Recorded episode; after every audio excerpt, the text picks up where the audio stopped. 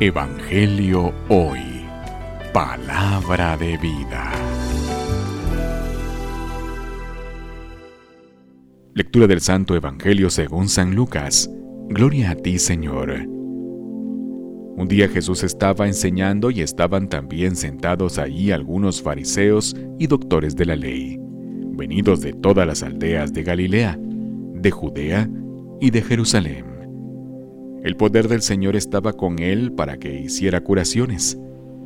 Llegaron unos hombres que traían una camilla y un paralítico y trataban de entrar para colocarlo delante de él.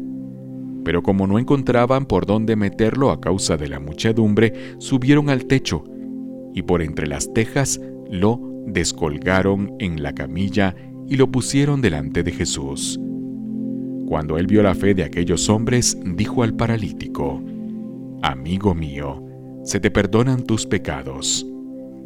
Entonces los escribas y fariseos comenzaron a pensar, ¿quién es este individuo que así blasfema? ¿Quién, sino solo Dios, puede perdonar los pecados? Jesús, conociendo sus pensamientos, les replicó, ¿qué están pensando? ¿Qué es más fácil decir? ¿Se te perdonan tus pecados?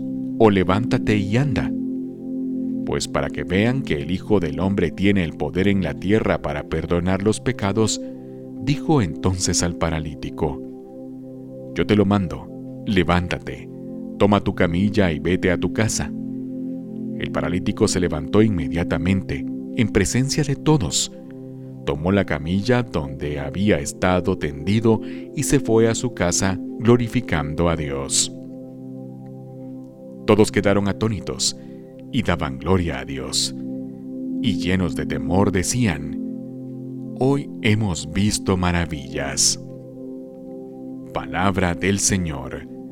Gloria a ti, Señor Jesús. Evangelio hoy.